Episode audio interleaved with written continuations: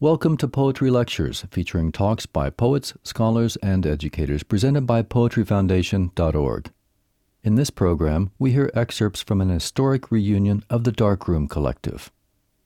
When James Baldwin died in 1987, his funeral in New York was a major event, with eulogies by many important African American writers. Young, aspiring poets Sharon Strange and Thomas Sayers Ellis were saddened by the realization that such an important voice one of their literary ancestors, had died without them getting to know him. Upon returning to Cambridge, Massachusetts, Strange and Ellis were determined to make something positive from the loss. They founded the Darkroom Collective as a small reading series that soon grew into an expansive community of writers supporting and nurturing each other through workshops, discussions, and readings in multiple cities up and down the East Coast. This reunion of the collective was held at the Poetry Foundation in Chicago in April 2012. The mood was festive and celebratory. The audience was enthusiastic and welcoming. One tradition of the Darkroom Collective is to have the speakers appear in random order. For this occasion, names were drawn from a hat. The first name picked was Nehassaiu deGannes. Now an actress and a playwright as well as a poet, she joined the collective in the early 1990s while living in Philadelphia. Thank you. It is indeed a pleasure to be here. I grew up in Canada, left Montreal, and went to Philadelphia and saw the Darkroom Collective for the first time and the Painted Bride Art Center, and was welcomed into the family, and later traveled back northwards to Providence, Rhode Island, which became home for a while. And with another Darkroom Collective member, was invited to act in a new play at Brown University and I've been acting ever since. So somehow, by getting on that train, I've been led other places. I'll begin with Ironweed, which is a Providence poem and a Canada poem and a Caribbean poem uh, begins with an epigraph, Ironweed. In 1734, Angelique, a black slave of Francois Poulain of Montreal, was told that she was to be sold. In her fear and resentment, she set fire to her master's house. The house and other nearby property were destroyed, and Angelique was arrested, convicted of arson, and sentenced to hang. A rope was tied around her neck. Signs bearing the word incendiary were fastened on her back and chest, and she was driven through the streets in a scavenger's cart. Worse was to come. She was tortured until she confessed her crime before a priest. Then her hand was cut off, and she was hanged in public. This information can be found in Daniel G. Hill's The Freedom Seekers Blacks in Early Canada. Heavy black boots crunch up hope Street. So this is Providence, Rhode Island. My tongue is dubious of New England names. Benevolent and angel appear and reappear in thick circles of air. Across Lloyd I run, purple woolen fingers along a strophe of iron bars, tasting dates hammered into iron plates. Here, history gives itself away. Mount Hope is not a mountain, a fort, not even a church, but a daycare center run by women. Mothers who come from the islands, not this island, leave on mornings. Now at dusk, they reappear, purple silhouettes against a chain link fence, whistling names. One child quivers at the hiss and ring of her name. In the Antilles, a wet finger kissing hot iron flickers the way a snake's tongue flickers. A woman reappears, then disappears, begging light at my grandmother's door. She hopes to reclaim a body. She has come for her island daughter. A tropical silhouette, I run, wading thick snow until I can't outrun the years anymore. Even streets shed their names. Hope belts east, looping south to Blackstone, La Ceinture, Deal. So I bury the belt to my traveling dress under the ironweed, next to a paling fence, a sway backed serpent molting hope of everlasting life. Saltwater souls appear to disappear from this New England town. Once in New France, I appeared, a cardboard plaque for a face, black ink running, incendiary language, a mother's reverent hope for a daughter. Hello, my name is, my father's name is, in case of fire, call. Now my feet really feel like iron. Bell bruised and weighted, ringing this plantation island. An electric crucifix crests that real mountain island where mother and child are sighted, reappearing at dusk, white lights twinkling on a skeleton of iron. We begin our thunderous descent. Blood runs, a river runs, down my brown thighs. Yes, Menarche shares its name with moon. This flowering fist is a vain stump of hope. I sigh angel. Angelique appears. In a flickering red run, a siren's angelus, Rhode Island ignites the palingenesis of a name. My bilingual retina hosts her smoldering, my ironic hunger for home. Years after.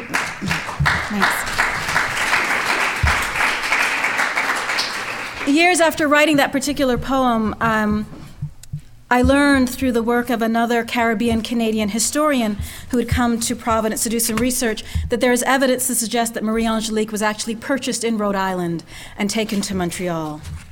Um, such is the associative poetry of a place. One fine Philadelphia morning, and this is in a crown of sevens, um, a form invented by Kate Rushin, a friend of the collective. One fine Philadelphia morning. In a mansion on Walnut, our black heroine awakes. Our black heroine awakes, knowing she's alone, sleeps more knowing she's alone, ignores the antique doorbell ringing in a mansion on Walnut. The antique doorbell ringing, the downstairs phone's eruptions, the downstairs phone's disruptions do not disturb our heroine. Our heroine is not perturbed, friendless in this new city. The antique doorbell ceases. Friendless in this new city, the staircase sighs, a door creaks. The staircase sighs, a door creaks. Arthritic trick of the wind. Just the wind's arthritic tricks. Our heroine sighs, hello, friendless in this new city. Our heroine rises, hello, peers down the railing's cascade. Peering down the dark cascade, sees the thief. She's not alone. Does the man see her? She's stone. His back to her, he tiptoes. Our heroine stifles, help. His back to her, he tiptoes, down, down with a small black case, down, down with a small black case. Dispatcher picks up, whisper. Dispatcher picks up, whisper. Ma'am, speak up, I can't hear you. Ma'am, speak up, I can't hear you. Is the suspect a black male? His back to her. She tiptoes. Is the suspect a black male? Dispatches old souls dusting, old black souls dusting the rails of her grad school studio. In her grad school studio, Du Bois and Ellison march. Is the suspect a black male? Du Bois and Ellison watch. The phone, a cop's loaded gun, a cop's loaded gun, her phone. Yes, he's black. Her tears are black. Yes, he's black. Her tears are black. Aren't all our heroines brothers? Du Bois's and Ellison's march.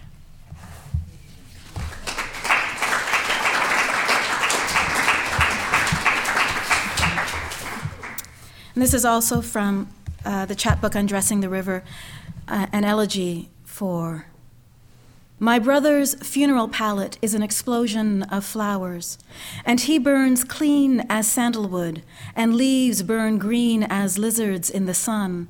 I wear the white dress he stitched and painted with flowers. It is late afternoon in Guyana. The light is rugged, dredged like gold through a day miner's sieve. On the road to Timehri, we pass cassava piled high in cargo bound pyramids. I turn to look at my hands. Evening is a crate. The sun enters slowly. I turn to look at my brother. Spokes of a wheelchair, slats of a bench, pink flecked light hunkers down. The cancerous cells have sent out their call to hunker down. Two flamingo pink ice cream cones beckon from my hands. Jump on, jump on, he shouts. We'll wheel out to sea. I kick off and rudder his tricycle. My pleated blue skirt is the sail. Two guava pink cones drip back to my hands. Lenny limps to his wheelchair. Guava is terrorosa, mashed to a pulp, cool as my hand on his back, leading the fever astray. Some chrysanthemums are red. Lick the cold, churned cream. Lick the syrupy paper. I try to feather it free. The tarmac is the cracked black back of the lizard we call death. Granny is lighting the stove to fry fish. Anthuriums bolt and sail from my hand. My ears are full of coconut water. Noon is a halo, a crescendo of gulls. The barrels are studded with birds. I open the door, exit the cab. When he is smoke, where will he go? And the last poem I'm a Great Lakes girl.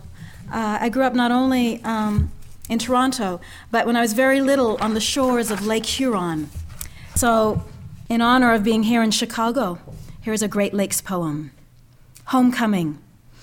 White gloved and perched on the rear hood of the chrome hubbed convertible, gleaming white in the Lake Huron sun, I am one of three girls chosen to be Vestal virgins to the altar of white, Diana's maidens to the homecoming queen. Our white stocking legs and polished white shoes brood statuesque over the rear red leather, our white eyelets shivering, our white ribbons flagging, our white gloved hands waving and waving and waving to the white faces lining the tree lined streets lining the small Scottish town.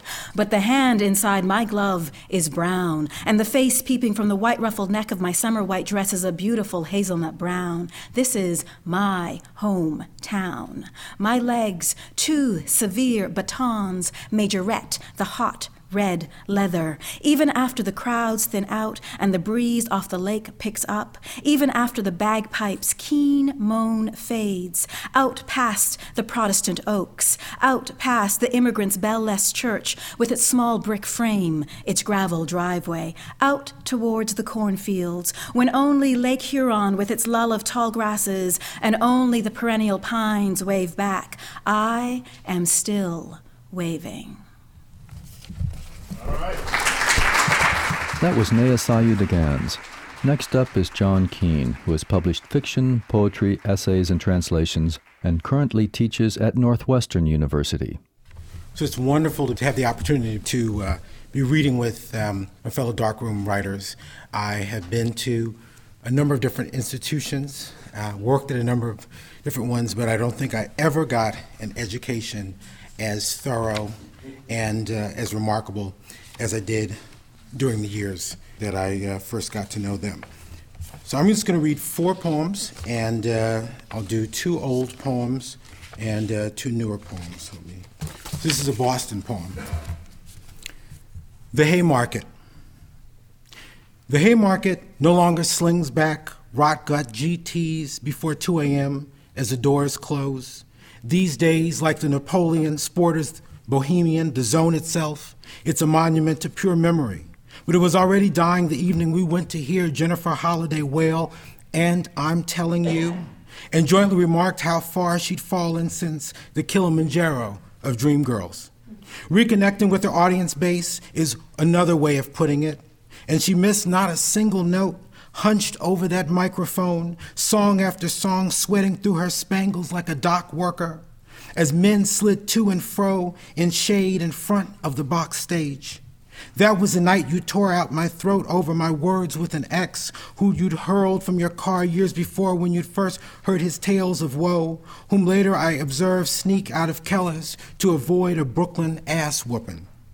I wanted to remember that as a night two drag queens tall as Masai threw down in front of the dumpsters, hurling pumps and wigs like gladiators, and a carnival sized crowd swelled the lot, pacing the glass, chatting, cruising, watching the battle as Warren offered play by play, knowing the full tea, and Johnny offered up beauty in a snaggled grin, and slender Darrow, laughing a cap over his velvety brow, reintroduced himself to me, who hadn't yet moved into love's house with you. But that melee too occurred summers before, when that club still felt as new as a gift, alive, dangerous, though not as bad as they'd warned us. And every man met I recalled by name and face, half believing I'd never see them again because they'd disappear into wrong numbers conceived on the spot, or ragged married lives, or the shadows that only grew redder in the club's corners when you drank too much or danced too much or learned that someone else you liked and hoped to hook up with had passed and you stepped out without a ride and missed the T, knowing no taxis were going to ferry you all the way back to Warren Avenue for less than $10 in that indifferent midnight Boston rain.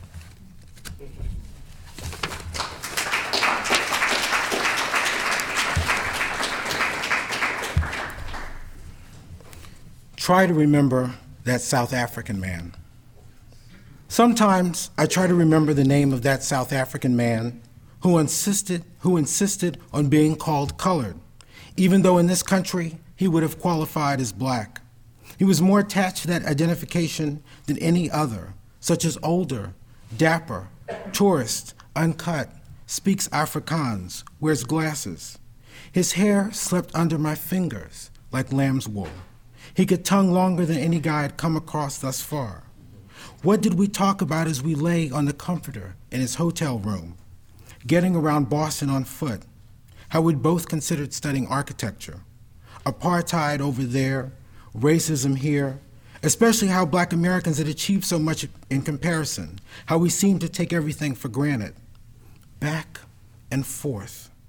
Imagine if just bitching about inadequate schools and lack of housing could land you at the bottom of a ditch, he asked me. But it happens here too, I protested. He smiled. Respect your elders, even if they're lovers. Be quiet now. And then his palm covered my mouth and nose, leaving only a tiny slit for me to breathe. This is how they held me before they began to beat me, he said. Then he rained down another round of kisses.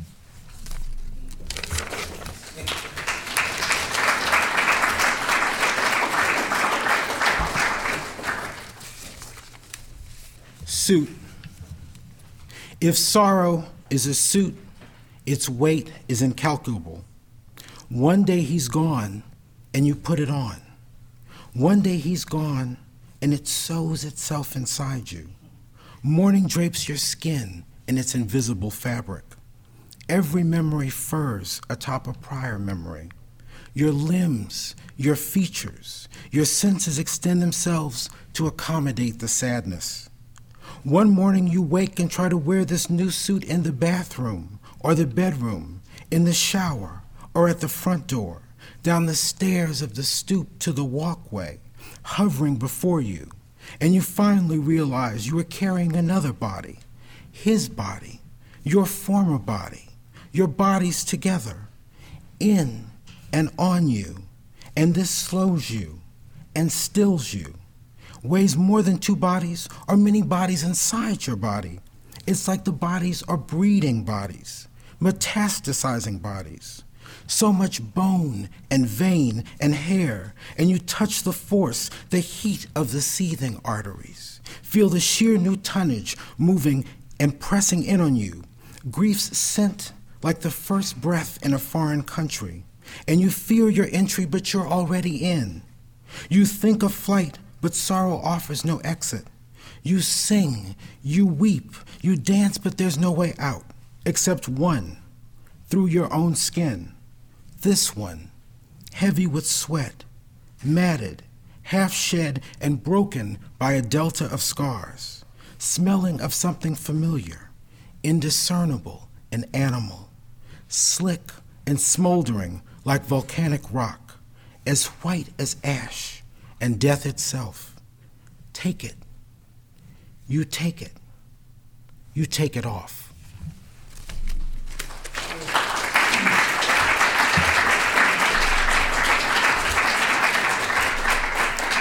And this is my uh, last poem. It's uh, somewhat lighter in nature. So if you laugh, it's totally okay. It's called How to Draw a Bunny, and it's for Ray Johnson and Nayland Blake. Drawing a bunny requires, at a minimum, a pencil and some paper. Talking about the bunny, or talking about drawing the bunny is not the same as drawing the bunny. Drawing a bunny requires only three strokes if you capture the ears in only one. Drawing a bunny requires only a modicum of will. When you are drawing a bunny, try not to talk about drawing a bunny. When you are drawing a bunny, try not to think about drawing a bunny. When you are drawing a bunny, try not to think about drawing a pussy or a cock. The bunny may be male or female or no gender at all, so long as it's a bunny. The bunny may be black or white or gray or fluorescent or any color or no color at all, and drawn in 13 or more ways, so long as it's a bunny and not a blackbird. Drawing a bunny is unlikely to make you rich or popular or the subject of extensive gossip or scholarly discussion, except among those who care about drawing bunnies and drawing bunnies. drawing a bunny doesn't mean that you have drawn the true bunny or the false bunny, just that you have drawn the bunny. Just because you've drawn the bunny doesn't mean you know the bunny. Just because you've drawn the bunny doesn't mean you do not know the bunny. The bunny as idea or image need not carry any metaphysical weight. The bunny as idea or image can nevertheless still function perfectly well as a trope or metaphor. Speaking about the bunny as, quote, beautiful, unquote, introduces a host of philosophical problems. The drawn bunny may or may not be undrawing itself, which is for someone else to discern. The half drawn bunny is not the, not the same as the drawn, partially drawn, or undrawn bunny. Drawing a bunny is not the same as drawing a puppy or a kitten unless you designate them rigidly under the name bunny. Why draw a bunny when you can draw a pony or a tank or a dollar sign? Why draw a bunny when you can draw bathwater or compounded interest or 57 Magnum? Why draw a bunny or dollar sign when you can draw up your own will? To erase a bunny requires only three strokes. Drawing a bunny can be emotional or unemotional, though the effect is usually evaluative. Drawing a bunny has a number of purposes, the chief of which is drawing a bunny. Drawing a bunny requires no originality, even if your livelihood or sense of self and authenticity hinge on it. Drawing a bunny requires no philosophy, though you and the bunny may be of a philosophical bent. Drawing a bunny doesn't depend upon your dreaming a bunny, though it's best if you draw before you dream. The dream bunny will never be the drawn bunny, since the artwork is always the death mask of its conception. Drawing a bunny requires no talent, even though you may put great stock in artistic genius. Drawing a bunny requires a modicum of concentration, even though you might put no stock in artistic technique. Drawing a bunny is like learning a language, only it takes considerably less time. Drawing a bunny can occur anywhere you can draw a bunny. Drawing a bunny saves no one, though at least the very least the bunny is drawn. Drawing a bunny only requires three strokes, so the effect can be abstract, representational, or conceptual, or some medium between the three. Drawing a bunny says only about you that you drew a bunny, and nothing about your intellect or character. Drawing a bunny successfully will make you want to draw another bunny. Drawing a bunny unsuccessfully will make you want to draw another bunny. Drawing a bunny requires only a pencil or similar writing instrument and some paper.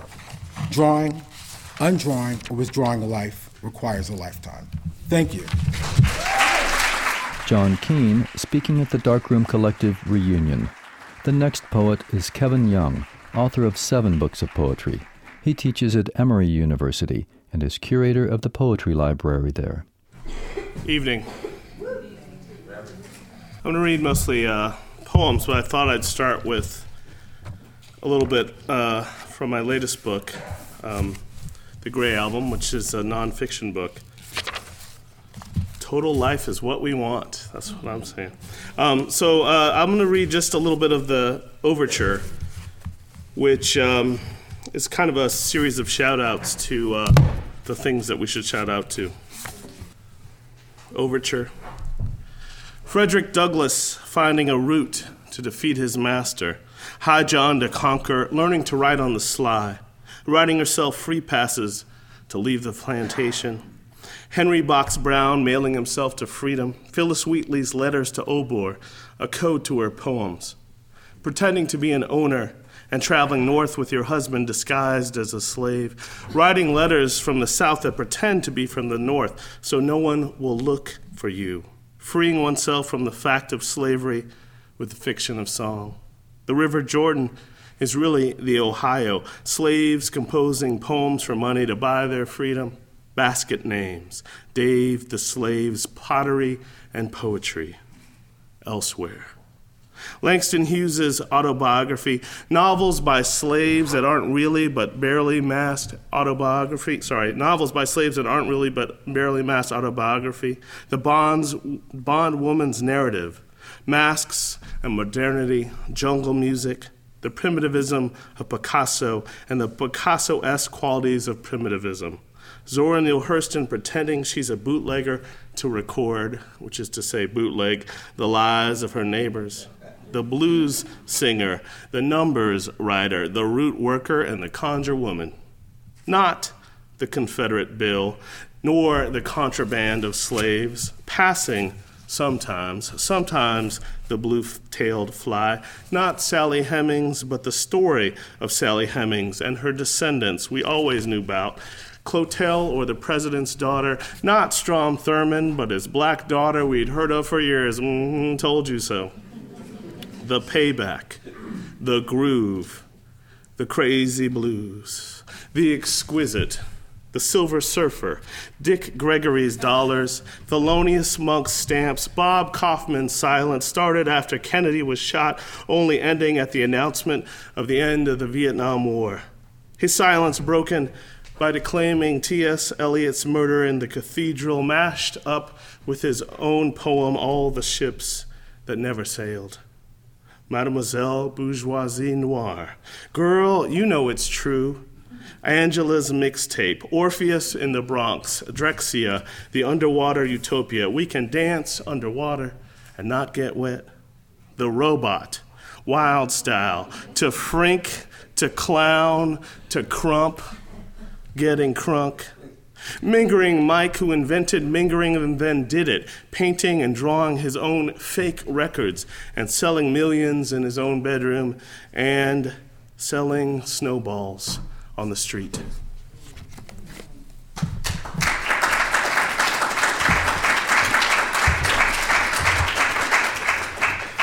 So um, I'll read a few newer poems. This is an ode. I've been writing these odes um, for a few years now, uh, and this is Ode to Old Dirty Bastard. Do I need to gloss who that is? You'll hear his other names in the poem. Ode to Old Dirty Bastard. F you, motor mouth, clown of class warfare, welfare millionaire. How dare you disappear when we need your shimmy shimmy yaw here? Osiris of this shiznit, your body's now scattered on wax. No monument, no fortune left, just what you made and spent, I hope, on skunk weed and worse. Good morning, heartache. Your carelessness reminds us how quick we are to judge, how serious things done become. Dirty as the South, sweet as neon cherry pie filling from a can. I hear folks still call your number in Brooklyn all hours and ask the sleepy, still listed Russell Jones, no relation, come out and play. Baby, I got your money. Big baby Jesus, Dirt McGirt, alias addict. Of course, you can't be reached. You're too busy, rusty, wigging out, dancing in a hump suit and Jheri curl toupee your tiny, tacky dreads hidden, your grill of gold melted down to pay off St. Pete or Beelzebub to buy just one more dose of freedom. This is um, a poem from a book called Dear Darkness. And this poem appeared in a poetry, so I think of it as a Chicago poem. It's also an ode to the Midwest. It starts with a um, quote from Bob Dylan The country I come from is called the Midwest. I want to be doused in cheese and fried. I want to wander the aisles, my heart's supermarket stocked high as cholesterol. I want to die wearing a sweatsuit. I want to live forever in a Christmas sweater. a teddy bear nursing off the front. I want to write a check in the express lane. I want to scrape my driveway clean myself early before anyone's awake. That'll put them to shame. I want to see what the sun sees before it tells the snow to go. I want to be the only black person I know. I want to throw. see, see, I want to throw out my back and not complain about it. I want to drive two blocks. Why walk? I want love and stuff. I want to cut my sutures myself. I want to jog down to the river and make it my bed. I want to walk its muddy banks and make me a withdrawal. I tried jumping in, found it frozen. I'll go home, I guess, to my rooms where the moon changes and shines like television.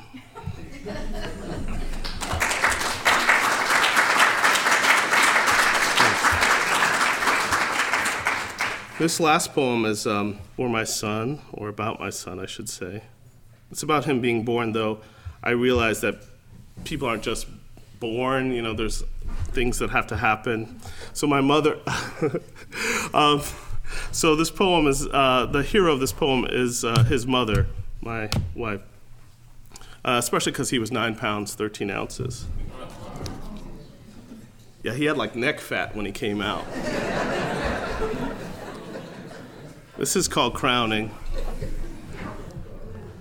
Now that knowing means nothing, now that you are more born than being, more awake than awaited, since I've seen your hair deep inside mother, a glimpse, grass in late winter, early spring watching your mother's pursed, throbbing, purpled power, her pushing you for one whole hour, two, almost three, almost out, maybe never. Animal smell and peat, breath and sweat and mulch matter.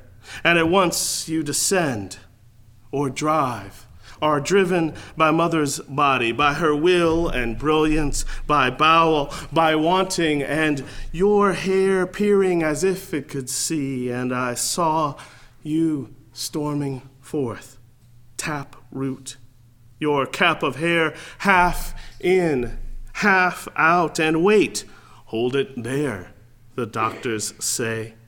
And she squeezing my hand, her face full of fire, then groaning your face out like a flower, blood bloom, crocused into air.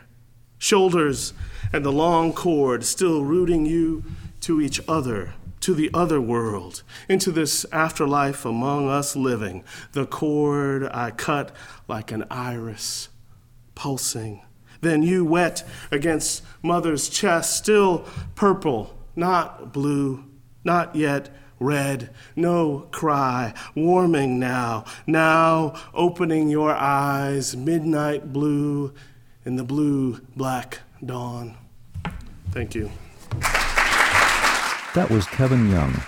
The next speaker is Sharon Strange, co founder of the Darkroom Collective.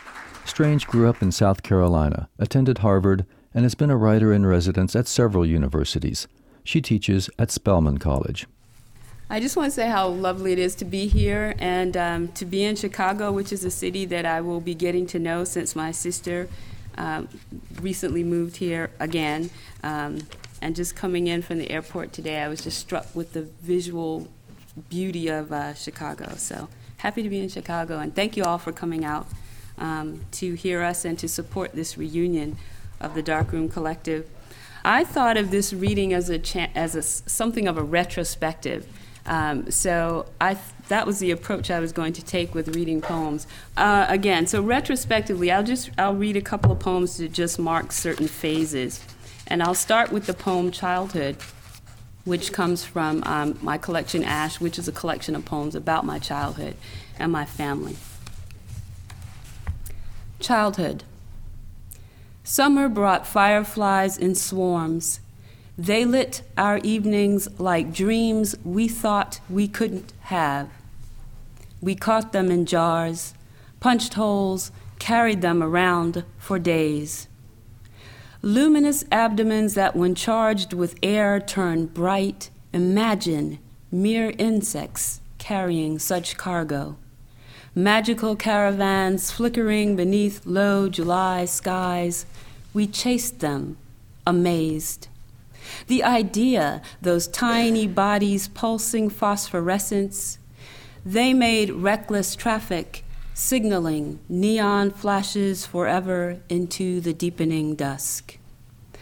They gave us new faith in the nasty tonics of childhood, pungent, murky liquids promising shining eyes, strong teeth, glowing skin, and we silently vowed to swallow ever after. What was the secret of light? We wanted their brilliance, small fires hovering, each tiny explosion, the birth of a new world.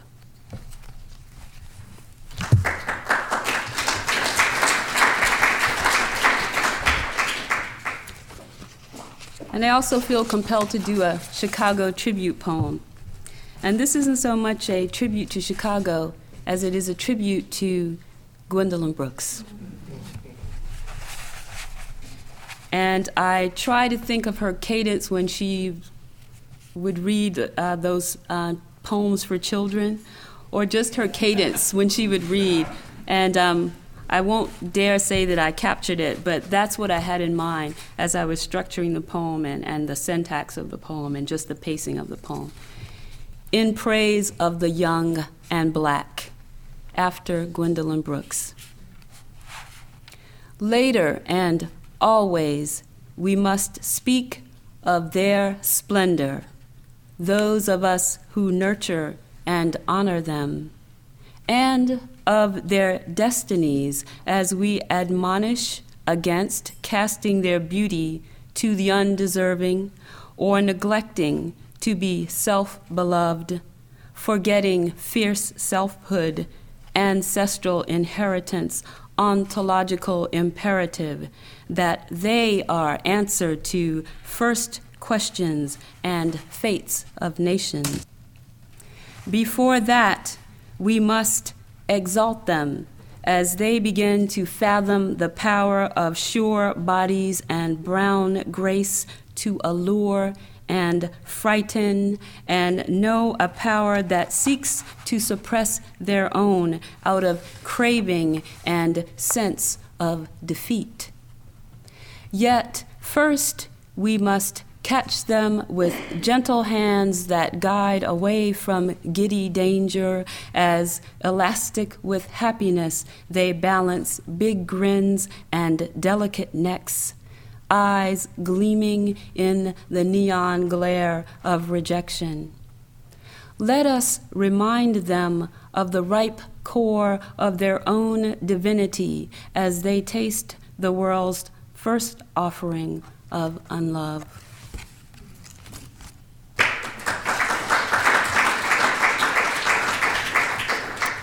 All right, so I'll read uh, two more, and those sort of mark um, uh, different phases. Early, uh, early beginnings of uh, writing with the collective um, was childhood, and then the uh, other poem was written um, after I had left uh, left the collective and, and moved further south to D.C. And then here's a poem that also marks a moving further south since the darkroom, I have literally moved down the East Coast to New York, to DC, and now to Atlanta. Um, and this poem sort of uh, happened in a period when I was in transition from uh, DC and moving further south. And I met a woman on the Greyhound bus, and she told me her story. And I decided that I would make a poem of it. And this is the poem that, that came out of it. It's also important to me because I'm a Southerner. claim, and the epigraph is from Walt Whitman. My tongue, every atom of my blood, formed from this soil, this air, formed here of parents born here from parents the same and their parents the same. Sun reaching through the bus window makes her a flame. White cloth twining her head ignites the tip of a body dressed all in white, as if readied for dipping in the Sunday stream. Though she hardly knew the woman who would have counseled her preparation, reminding her not to fight the preacher, just lay back, meet the water with the ease of the unburdened.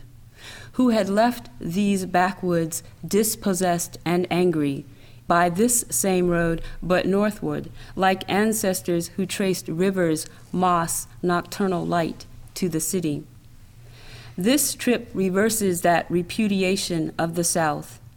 As she recounts her grandmother's deathbed wishes, reviews her own bitter struggles, she's a torch glowering in midday. Old cruelties mark this soil. Its memory takes trope in jolts her crippled back records, and she winces, reminded of a newer corporate toll. But a disability settlement's reluctant reparation is just enough to purchase her inheritance, make her the family's agent, fulfilling old ambition. Gnarled braids escape her head wrap, signify on native trees warped by heavy fruit. The house those trees built taproots drawing her forebears' blood and sweat, their cries and prayers into the very walls, will be her grandmother's again. The greyhounds bringing their twinned spirits home, where she'll make for them an unassailable shrine.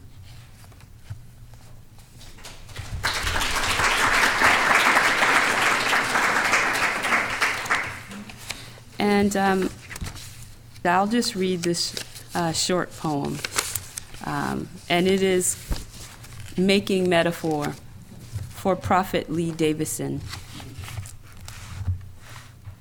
Impatient at the stop, how does one recognize a bus? At a distance, it registers large bulk, slow moving. Prophet is not quite two. She has not learned the word bus. But within minutes, she has the notion. And as we ride through Washington's wide streets, she says, in a toddler's slurred sing song, Another one, a bus, each time. Then at the waterfront, my friend TSE takes her right up to crabs writhing in their bins, again and again, until repulsion becomes fascination.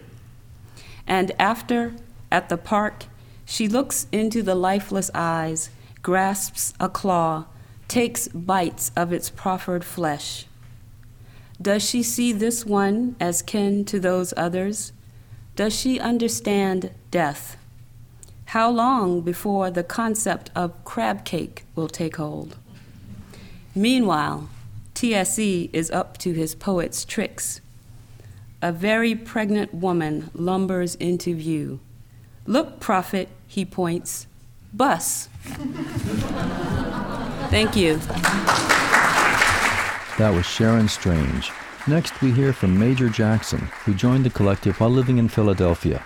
He is the author of three books of poetry and currently teaches at the University of Vermont. I want to thank um, Poetry Foundation for hosting, and I want to thank my peers in the Darkroom Collective for giving me the gift of egoless writing. I'm just going to read one poem. Um, this is um, a poem called Alleyways. Alleyways. We called them brigantine castles, haunted dark lairs waiting to be exorcised. When the moon hung like a swinging lamp, we stalked their entrances, judging distance, assessing the proper speed. John John, Lefty, Walt, and me. Trained in such matters, we took off swift as Mercury darting through Hades. This was not like jumping off the roofs of abandoned buildings onto used mattresses.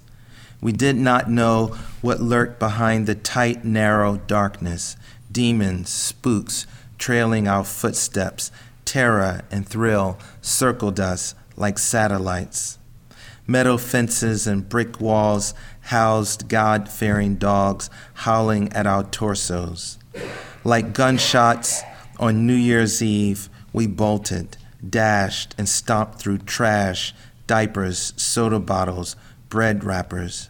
Wide eyed, arms flailing like sperm tails, sweat dripped from our faces. Our legs were horses. The sound of hearts beating in a ship of wells. We heard field hollers. Deliverance tickled our noses. We escaped our own carcasses. We became the wind, the stars, oceans inhabiting a space reserved for ancestors, locked in that rhythm of motion, catching up with time, running alongside our forefathers, our bodies becoming this home, beating back drums.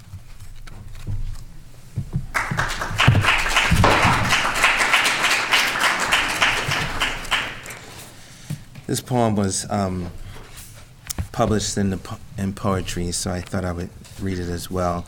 It's from Letter uh, to Gwendolyn Brooks. When you have forgotten, when you have forgotten to bring into play that fragrant morsel of rhetoric, crisp as autumnal air. When you have forgotten, say, sunlit corners, brick full of skyline, row homes, smokestacks, billboards, littered rooftops, and wondered what bread wrappers reflect of our hunger. When you have forgotten wide brimmed hats, Sunday backseat leather rides to church, the door lock like a silver cane, the broad back swaying or the great moan deep churning, and the shimmer flick of flat sticks, the lurch forward, skip, hands up, alias drop.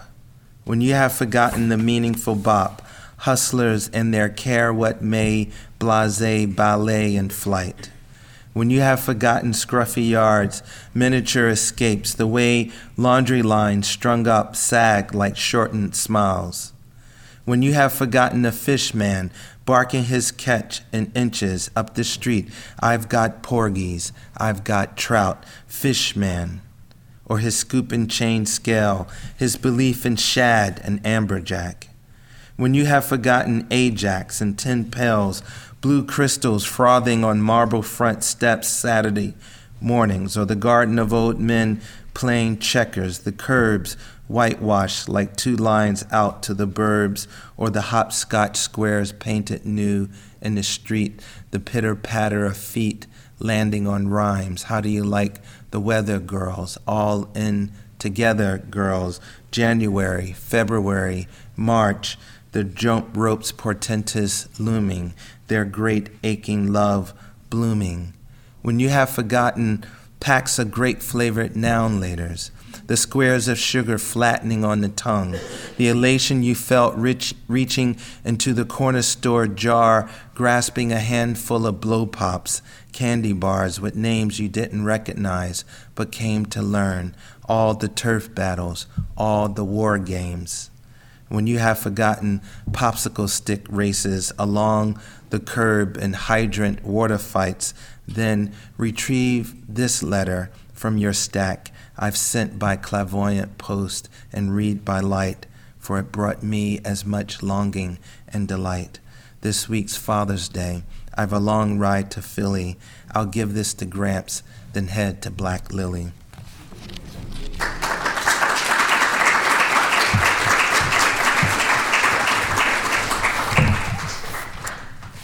I um in another lifetime worked as a an accountant. In fact, when the, the part of my time in the Darkroom Collective to make it as a writer, I worked as an accountant both in Philadelphia and Boston.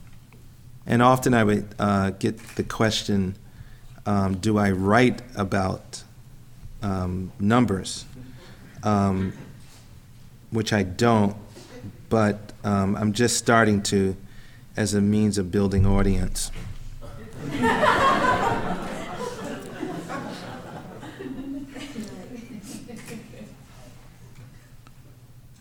um, speaking a second language. It's this crazy economy we've been having. I saw a marble lobby on the street, security guard and all, which I fancied as delicious as a butterscotch crimpet.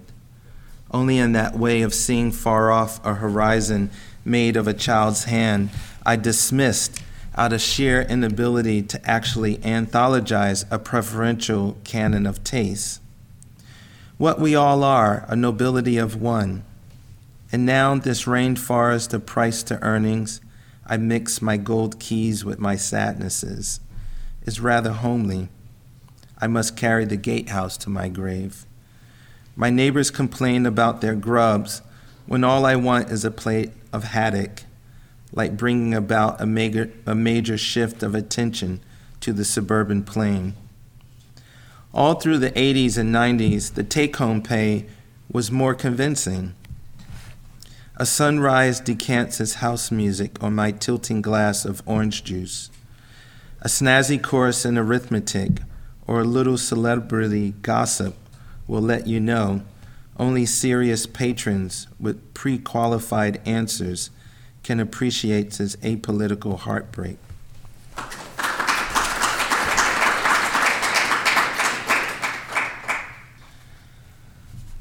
Leave it all up to me. All we want is to succumb to a single kiss that will contain us like a marathon with no finish line and if so, that we land like newspapers before sunrise, halcyon mornings like blue martinis. I am learning the steps to a foreign song. Her mind was torpedo, and her body was storm, a kind of wow. All we want is a metropolis of Sundays, an empire of hand holding and park benches. She says, Leave it all up to me. And finally, oh, please don't. It's too short to clap. um, as a nod to um, Cave Canem, when Cave Canem turned 10 years old, the request was to write a 10 line poem. And I was in Cambridge at the time on a fellowship, and I um, hadn't written in about three months. And so when this um, assignment came along, I wrote this poem, which began the, the book Holding Company. It's called Fever. Fever.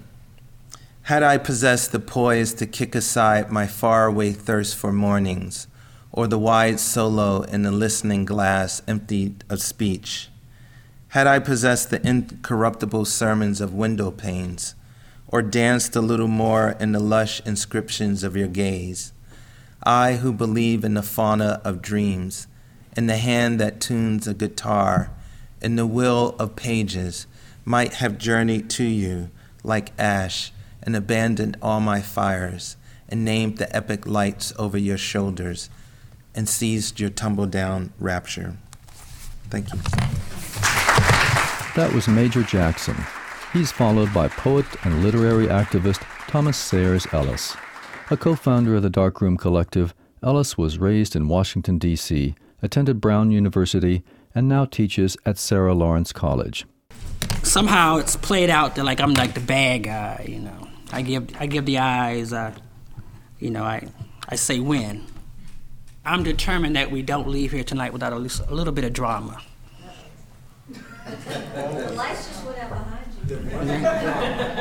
So there must be drama. As Zora Neale says in what is that? Characteristics of Negro expression, right? Drama. Kevin Young is the first person to actually make it from the Darkroom Collective into Poetry Magazine. I never forget that day. And Sharon Strange was the first person Darkroom Collective to make it into the Best American Poetry. And I remember that because Elizabeth Alexander called me the day after it came out and said, "Oh my gosh, Sharon broke the color line."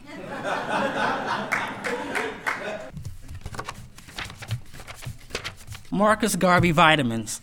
This poem has like some head movements in it, whatever. A. All us, we, folk, person, community first, invent truth. B. No, he didn't. Yes, he did. Ain't English, you lying to me. C. Africa disagrees with subject verb agreement. Aspect ratio, D. Widescreen, white ache. Don't like it? Don't Pulitzer me. Uh, ooh. That didn't mean that back then, you know. I stress less than landlessness. E, I break beat. I rhetorical strategy. I escape route. I, I, I, psych.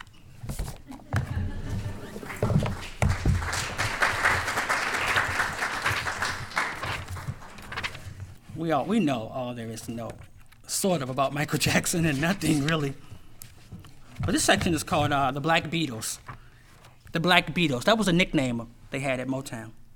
The screaming girls at the airport want brothers. They want to race, not run, their fingers through afros, the shape of gold records, the kinky work of pleasure, as natural as the kinky work of, of struggle.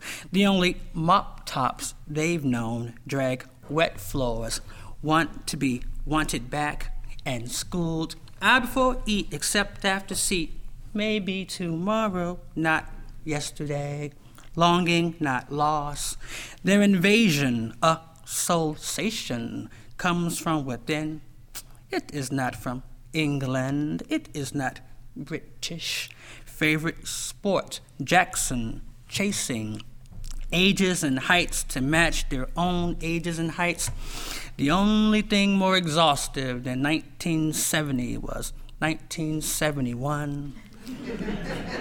The large hysterical crowds, four consecutive number one hits. I want you back. Libra, ABC, Pisces, The Love You Save, Taurus, I'll Be There, Virgo. But four is not enough of a crush, five is. Four is Fab, Fab Four. Five, one more. A chance for ABC to kiss, let it be. For the love you save to stalk the long and winding road. Hard to hear anything in concert because of the screaming fan club position at the top of the charts, the number of weak knees at number one.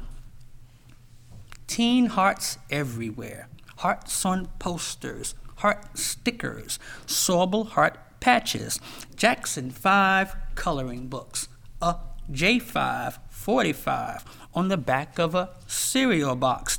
Cut it out. Tito, Heart Dee Jermaine, Heart Hazel, and everyone hearts Michael. Cartoon portraits framed by hearts, color draining blue meanies, hustling a yellow submarine. Out the back door, heart shaped stars on their dressing room doors. Johnny's heart, two tragic drums stabbed in the snare, soul merchandising, groovy valentines, the bass lines, heartburst finish of darling throbs, a heart at the bottom of a cursive J, a heart at the bottom of a cursive five. Right on. Thank you.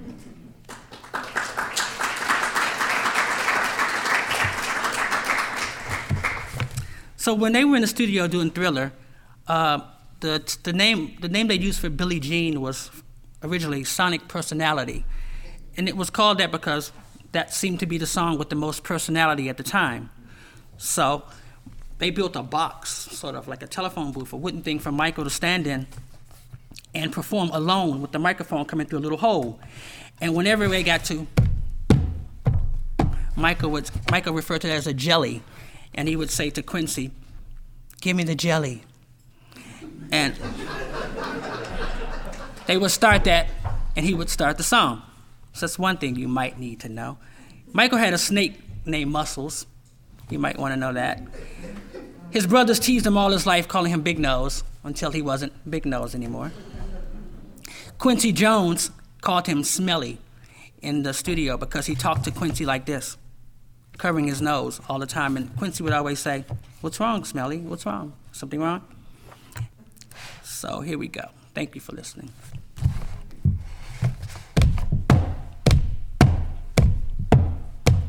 Alone in the magic, thunder thumbs to heart, mummified heart, heart to hand, glittering hand, hand to crotch, accused crotch, more kicking stuff.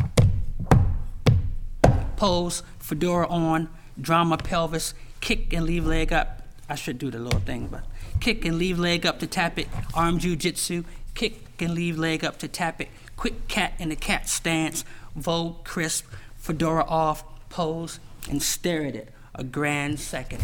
Tossed, fabulous, clap, open triangle, big masculine hands around the defendant. Click, pretend to comb, click, click, switch sides to comb, flow, pocket, imaginary comb.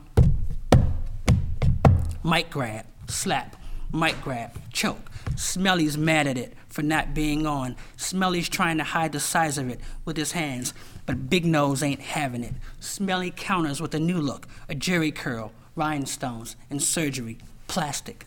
First a favor, the old songs. I love those songs. Those were magic moments with all of my brothers, including Jermaine. Run from or rush through the medley of family just once more. Those were good songs. I like those songs a lot, but I especially like Alone in the Jelly, Lyricon Denial to Reverb, Defiant Reverb, Reverb to Hiccup, Womanized Hiccup, Hiccup to Crotch, Angry Crotch, Annoying Bass. He.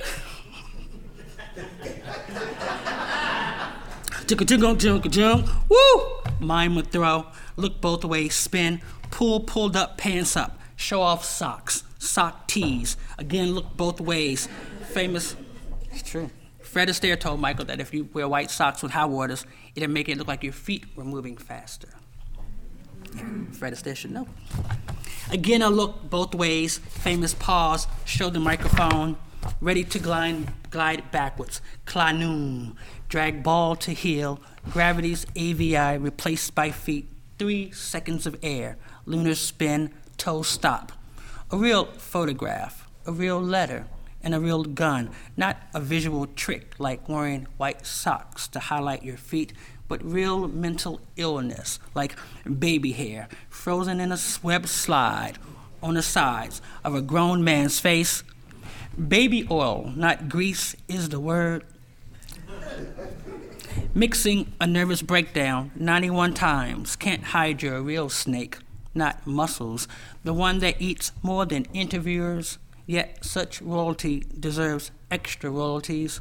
Astaire an admirer, dates with Brooke, dates with Tatum, Liza, a weird friend, Liz, a weirder white mother, a public appearance and an intimate photo with the black woman other than Diana Ross might help. The moment you do in the video, you turn into your middle name. You get Joseph's eyes. Be careful what you do. Jump kick with a quick with a twist.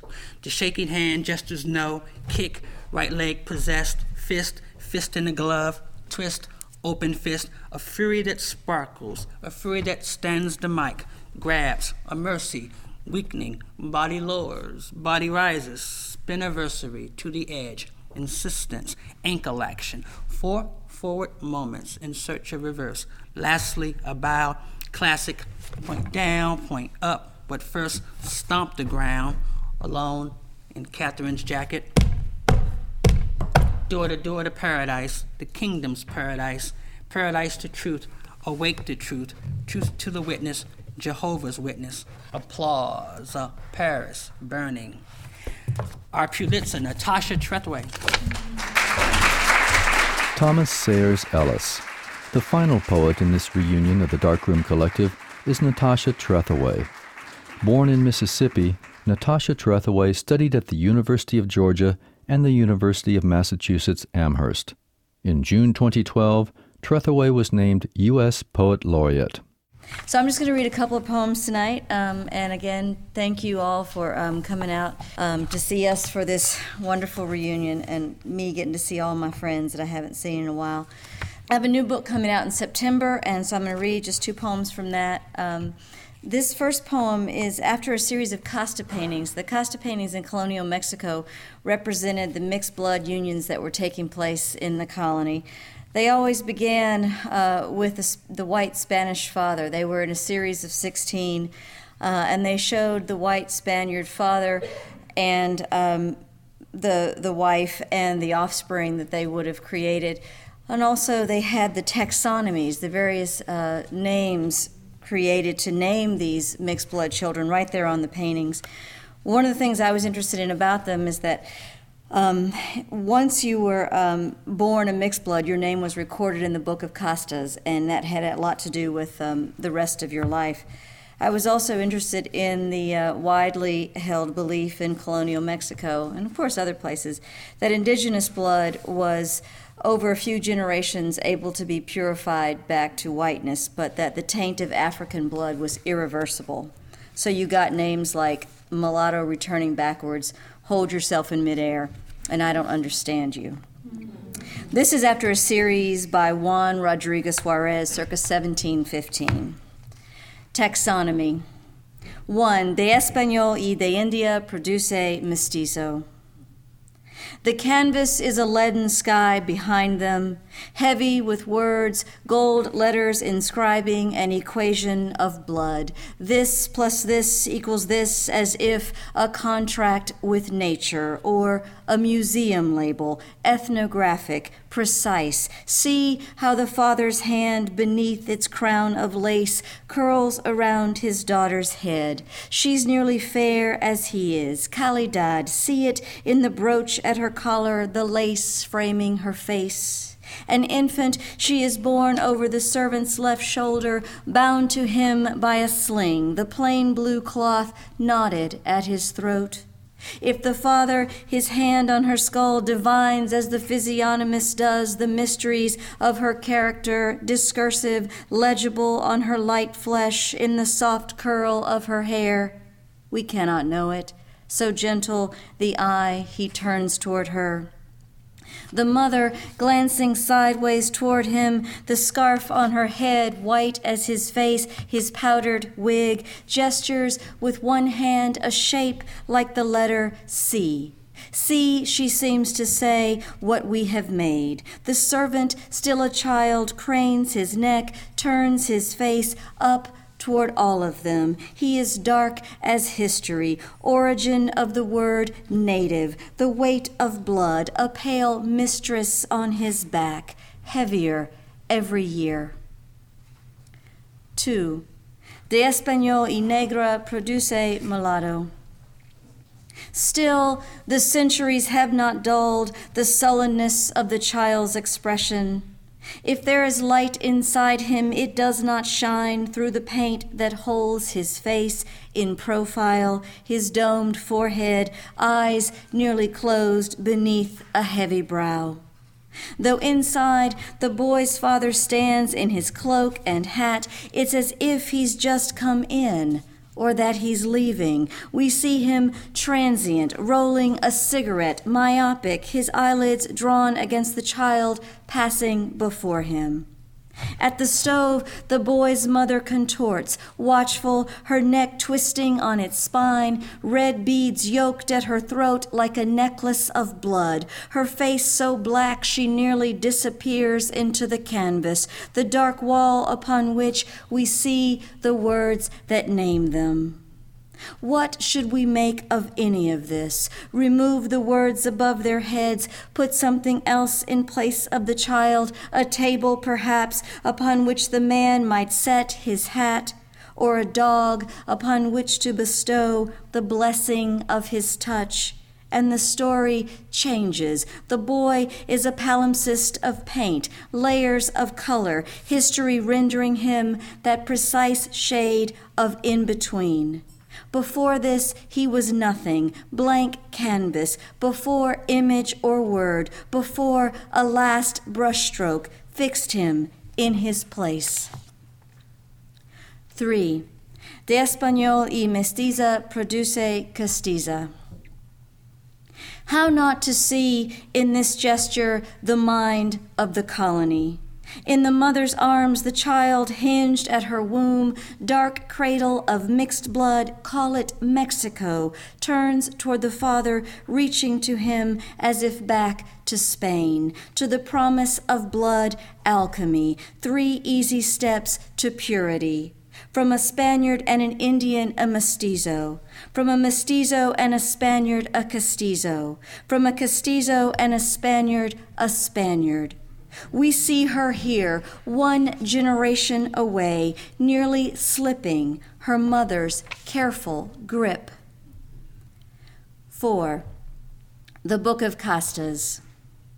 Call it the Catalogue of Mixed Bloods or the Book of Not, not Spaniard, not white, but mulatto returning backwards, or hold yourself in midair, and the Morisca, the Lobo, the Chino, Sambo, Albino, and the No Te Entiendo, the I don't understand you. Guidebook to the colony, record of each crossed birth, it is the typology of taint, of stain, blemish, sullying spot, that which can be purified, that which cannot, Canaan's black fate. How like a dirty joke it seems. What do you call that space between the dark geographies of sex?